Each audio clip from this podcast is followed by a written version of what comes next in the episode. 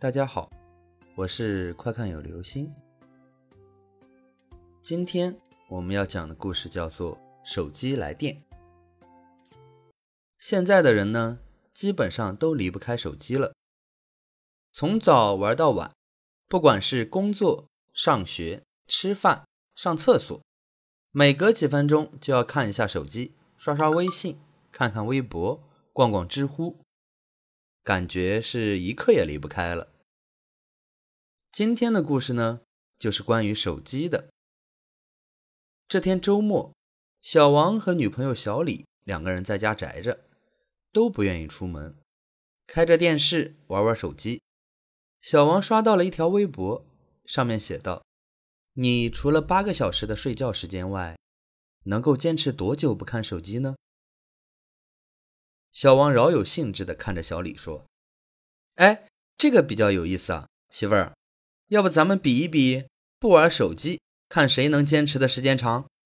输了的今天负责打扫卫生，怎么样？”“可以呀，谁怕谁？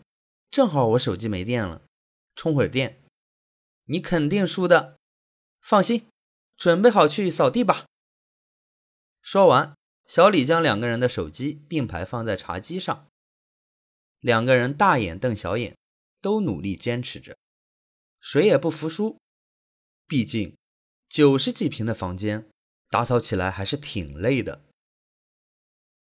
这个时候，小李的手机亮了。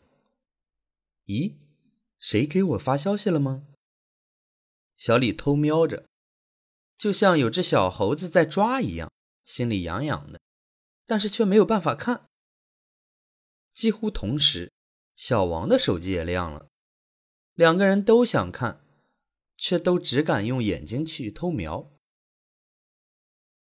这时，小王的手机传来了手机铃声。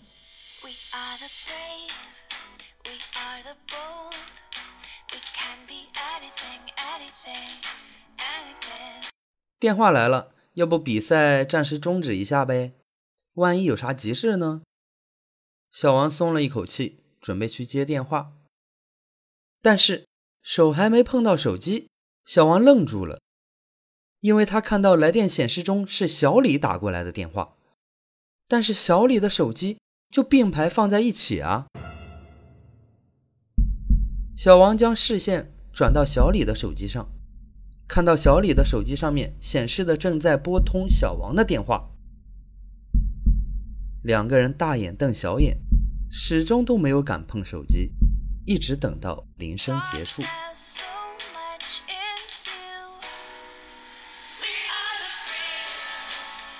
好了，这就是今天的故事。手机来电，